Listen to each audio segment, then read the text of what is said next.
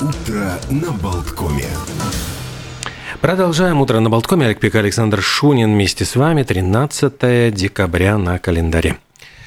Да, ну, может быть, э, срочная новость. Да, да, пришла очень грустная новость. На 86-м году жизни скончался Анджело Бадаламенти. Композитор написал музыку и к Твин Пиксу, и ко многим фильмам Дэвида Линча, например, «Синий бархат», э, «Шоссе в никуда», «Малхолланд драйв», «Пляж» и так далее. По естественным причинам в своем доме в Нью-Джерси. Ну, действительно, уже в пожилом возрасте и ну, прожил прекрасную жизнь, и музыка его, я думаю, будет жить вечно. Да. Сотрудничал, мало того, что писал э, кино, он сотрудничал с Pet Shop Boys, Дэвидом Боуи, Ниной Симон, Полом Маккартни, кстати, ни дня без Битлз, Лайза Минелли и так ну что, тогда давайте, вспомнив про Анджела Бадаламенти, я понимаю, что эту дату, вот, может быть, через год будем mm-hmm. говорить уже там о том, что вот год назад ушел из жизни. Говорите «Ни дня без Битлз». Чек за подписью Джона Леннона, который был выписан на счет налогового управления. Э, продали его на аукционе в этот день, в 2005 году, за 2000 фунтов стерлингов. Причем, по-моему, э, чек этот был выписан... А, нет, на 6 тысяч фунтов. Получается, что чек почему-то не был э, оприходован, э, потому что он был выписан на имя мадам Линди Сен-Клер, которая решила, что он ей не пригодится. И потом каким-то образом, очевидно, ее наследники решили этот чек реализовать вот через аукцион. В этот день, 185, между прочим, лет назад, 13 декабря 1837 года появился на свет Петрис Баллодис, угу. более известен как Петр Баллод, участник революционного движения в России в 60-е годы XIX века. Но самое главное для нас – прототип Рахметова, героя романа Чернышевского «Что делать?». Кстати, э, роману тоже исполняется 150 лет в следующем году. А, ну, правда, там говорят, что э, познакомились они э, на каторге, когда уже вроде бы роман был уже задуманный на... То есть, возможно, Переписали. что прототипом он был, а может быть и нет, и кто-то другие были тоже прототипами. Ну, приятно же думать, Ну, конечно. Было. Ну. Карлис Гун, Карлис Фридрихович, латышский композитор, композитор, живописец, появился на свет 1800 1930 году дружил с Шишкиным, опять-таки входил в товарищество передвижников, те самые передвижники, которых мы сегодня э, час назад рассказывали, и полотна его выставлены в Третьяковской галерее, один из основоположников латышского реалистического искусства. А еще в этот день в далеком 1545 году а, в городе Тренто в Италии по инициативе папы римского Павла III открылся 19-й Вселенский собор Римско-католической церкви, важнейшая веха в истории католицизма, его противостояние реформации. Проходил он в три этапа, завершился спустя 18 лет в 1563 году. За это время скончались четыре папы и закрывал Вселенский собор уже Пий IV.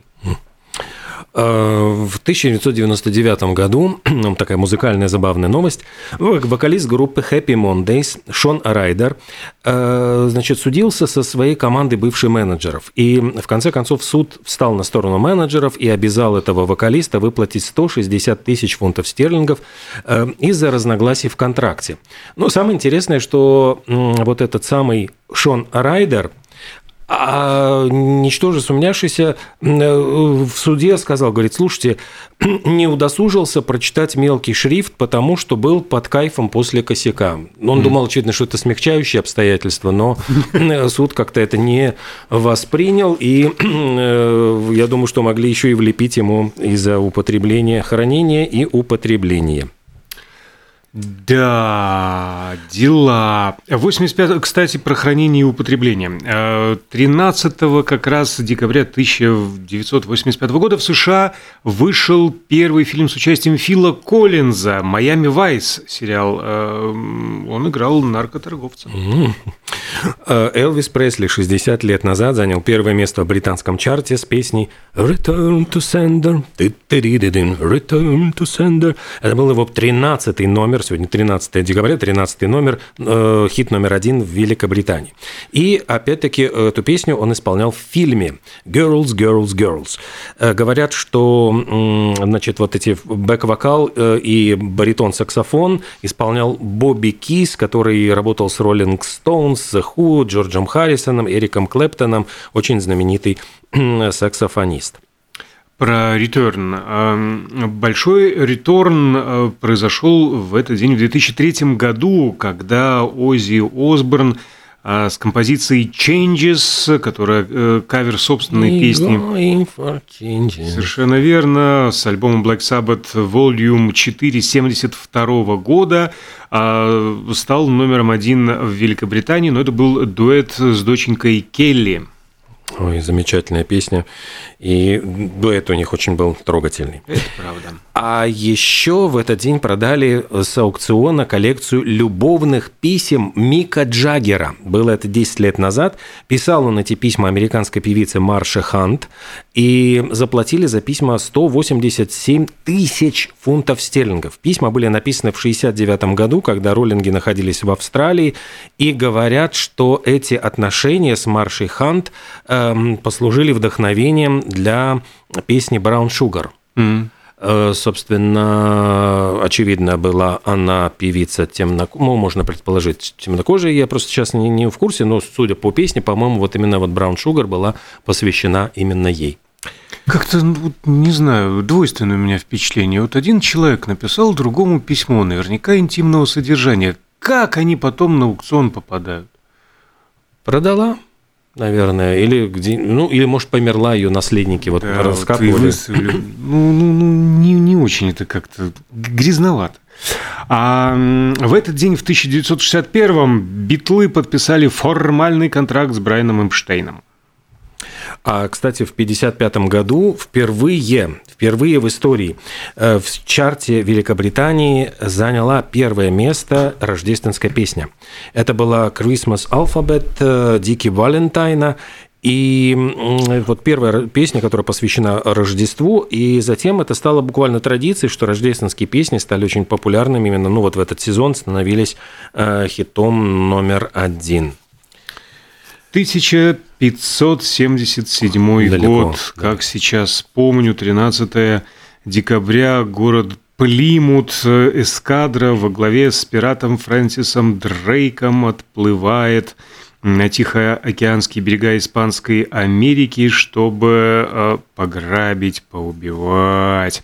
Но неожиданно они сделали кругосветный переход и Э, в сентябре 1580 года, то есть почти три года спустя, два с половиной, его корабль «Золотая лань» э, вернулся в Плимут.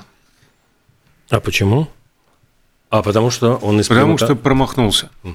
Ну, нет, как, пограбили, поубивали, покуражились, двинулись дальше, и так вот два с половиной года куролесили и вернулись домой. Ну. Но это первая кругосветка, потому что э, до него, господи, кто это был, Магеллан, не Магеллан, а попытка была, ну, то есть корабли вернулись, но предводитель помер во время угу. маршрута, поэтому именно пират Фрэнсис Дрейк Считается а, первым, кто первый, кто, да, вышел и, и вернулся. И вернулся, пришел. А, ровно 51 год назад на киноэкраны вышла комедия «Джентльмены удачи». Фильм, который э, посмотрели только в год вот выхода, посмотрели 65 миллионов зрителей. Спекулянт... Сколько я помню, его не очень хорошо критика советская приняла? Ну, многие считали его слишком легковесным, но пробивался он достаточно сложно.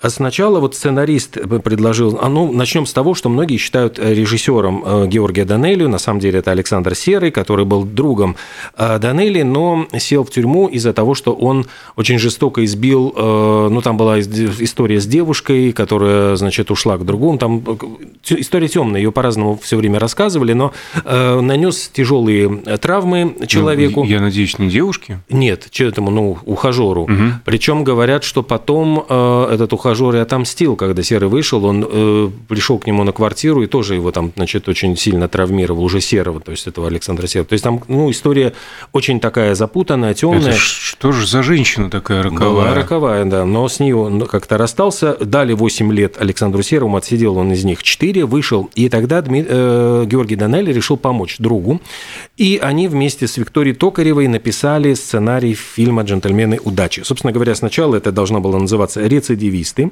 и история крутилась вокруг того, как добрый капитан милиции силой убеждения перевоспитывает бандитов. И тут как бы неожиданно это не понравилось милицейскому начальству. Они говорят, а если все можно сделать силой учреждения, зачем тогда исправительные, э, тогда вот эти все учреждения у нас в стране находятся? И стали срочно переписывать. Тогда, значит, э, придумали рецидивистов, и сначала банду должны были составлять. Они тут же ну, писали с прицелом на актеров. Андрея Миронова, Ролана Быкова, Юрия Никулина и Савелия Крамарова. Из них только Крамаров угу. остался в фильме «Косой», а Быков должен был играть фальшивомонетчика по кличке Миллиметр, Юрий Никулин должен был играть такого Альфонса, который разводит женщин, а Миронов должен был быть жуликом Пижон, который угоняет автомобили. Привет Юрию Деточкину, угу. туда какая-то рокировка. Ну и все соскочили. Быков, Никулин и Миронов, они по каким-то, ну, по разным причинам отказались, пришлось переписывать полностью сценарий.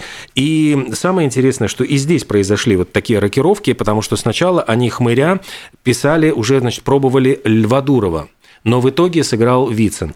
Э, Василия Алибабаевича уже утвердили Фрунзика Макарчана, но тут случилась э, история, как раз эм, в Армении были какие-то юбилейные торжества, там очередная какая-то ну, годовщина, и он был э, очень востребован, он должен был быть занят на всех этих юбилейных мероприятиях, и он не смог сыграть.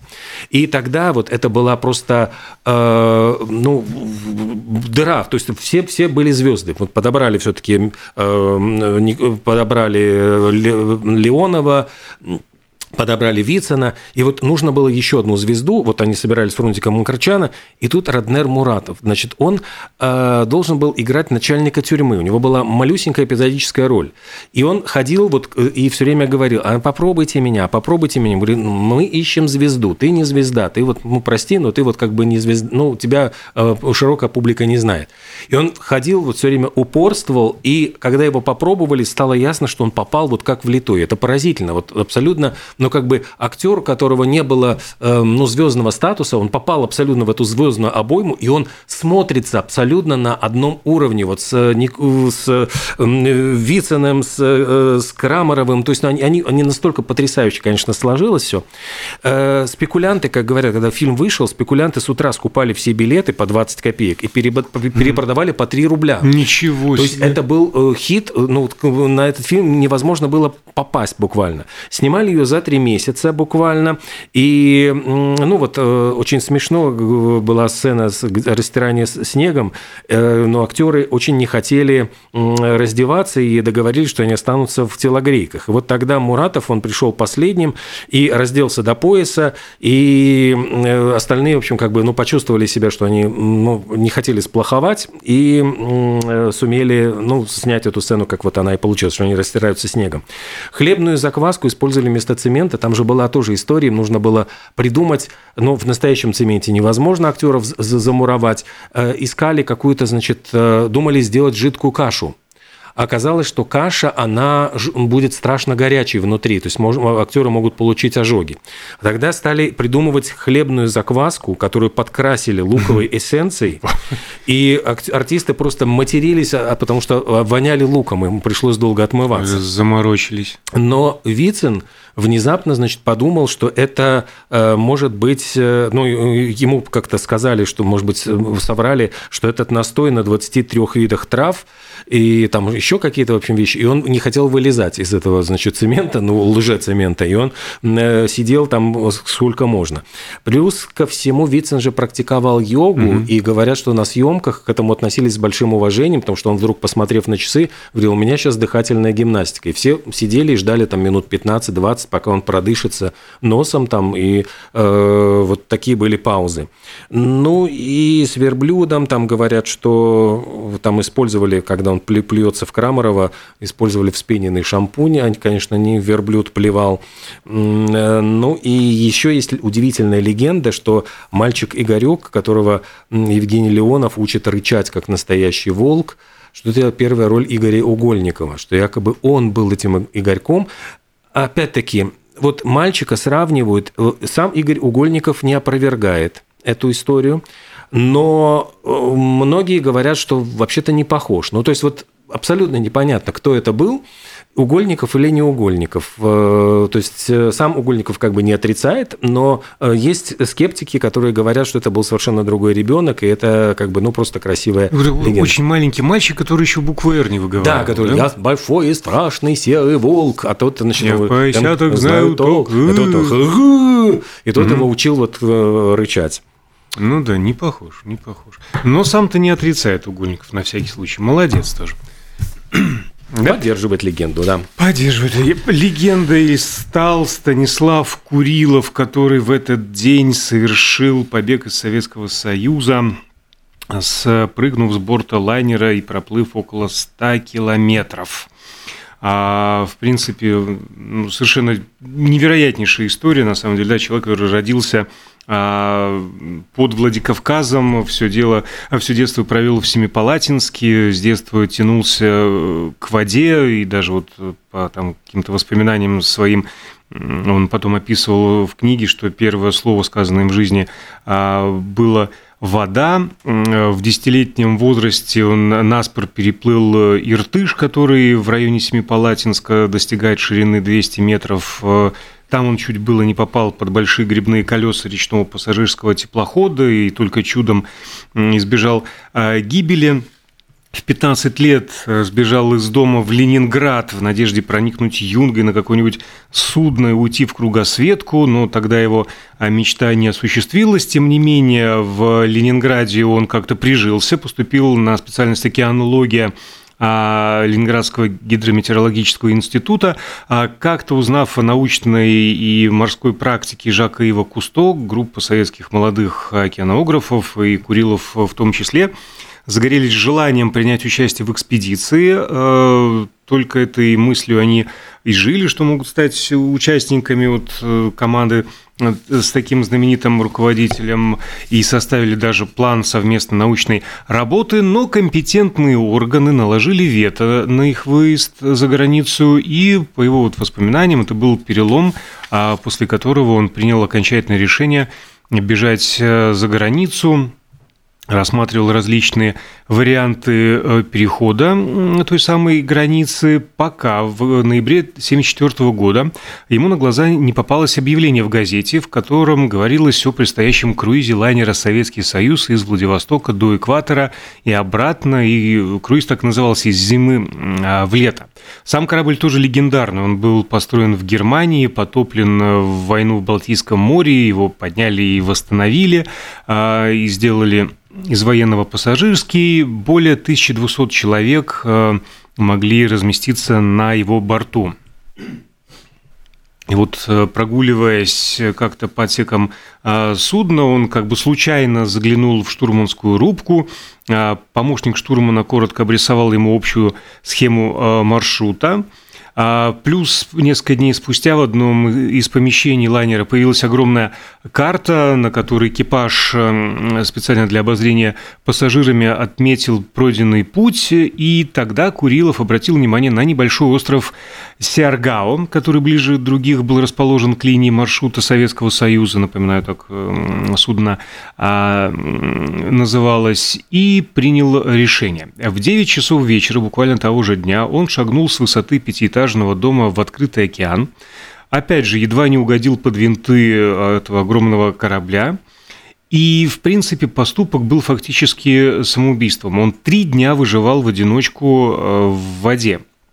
Э, он не знал даже маршрута судна, не было ни карты, ничего. В принципе, вот этот вот филиппинский остров Сиаргао был его целью, опрыгал в неизвестность и уповал только на то, что капитан лайнера точно следовал графику движения, а, и судно должно было оставаться у него за левым плечом. Все, ну, единственный ориентир. В первый же день солнце ему обожгло спину и руки, а, начали забиваться мышцы ног, время от времени он отдыхал лежа на спине. Во второй половине дня он увидел вдали горы, то есть такой намек, что остров а, уже как-то видится хотя бы на горизонте. Вторая ночь была звездной, что позволило ему не сбиться а, с курса, он уже какие-то огни различал. В целом же он провел в океане две э, ночи, даже две с половиной, потому что на рассвете его выбросило, и преодолел за это время 100 километров. Без еды, без питья, на одной силе воли. И добрался все-таки до Добрался, да. А местные рыбаки его обнаружили и увидели в нем такое необычное существо, которое танцевало а, в сумерках. Ну, танцевал он от радости и счастья, что выжил, во-первых. Во-вторых, э, сбежал из Советского Союза. А во-вторых, почему он светился? Потому что его тело было покрыто светящимся планктоном. О его судьбе, кстати, узнали из сообщений «Голоса Америки», потому что исчезновение туриста заметили только когда он а, добрался до берега, и, в общем-то, местные власти об этом сообщили там дальше по цепочке, дошло до Советского Союза. А его заочно приговорили э, на родине к 10 годам лишения свободы, но отсидел он на Филиппинах, потому что э, никто не поверил что он просто сиганул в открытый океан с э, лайнера, посидел в филиппинской тюрьме, потом участвовал во многих... Да, полгода. Полгода он сидел эм, в тюрьме на Филиппинах, пока власти не приняли решение о его судьбе. А Потом, э, в общем-то, он участвовал во многих экспедициях и достиг даже Северного полюса, написал книгу «Побег». Затем он работал э, в Канаде в различных американских и канадских океанографических фирмах, работал на Гавайях за полярным кругом. Затем он э, однажды приехал в Израиль на съемки художественного фильма. Фильм так и не сняли, но зато он обрел там а, жену, и позже, в 1986 году, году э, переехал в Израиль на постоянное место жительства и трагически погиб 29 э, января 1998 года а, во время очередного погружения в Тивериадское озеро он помогал другому э, дайверу, который запутался в рыболовной сети, и вот у Курилова был выработан весь воздух, и он задохнулся. Таким образом, вода его спасла и в конечном итоге и погубила. Ой, нас чувствую погубит сейчас наш звукорежиссер. Мы немножко выбиваемся Ох, из графика. Простите. Да, а буквально через секунду вернемся.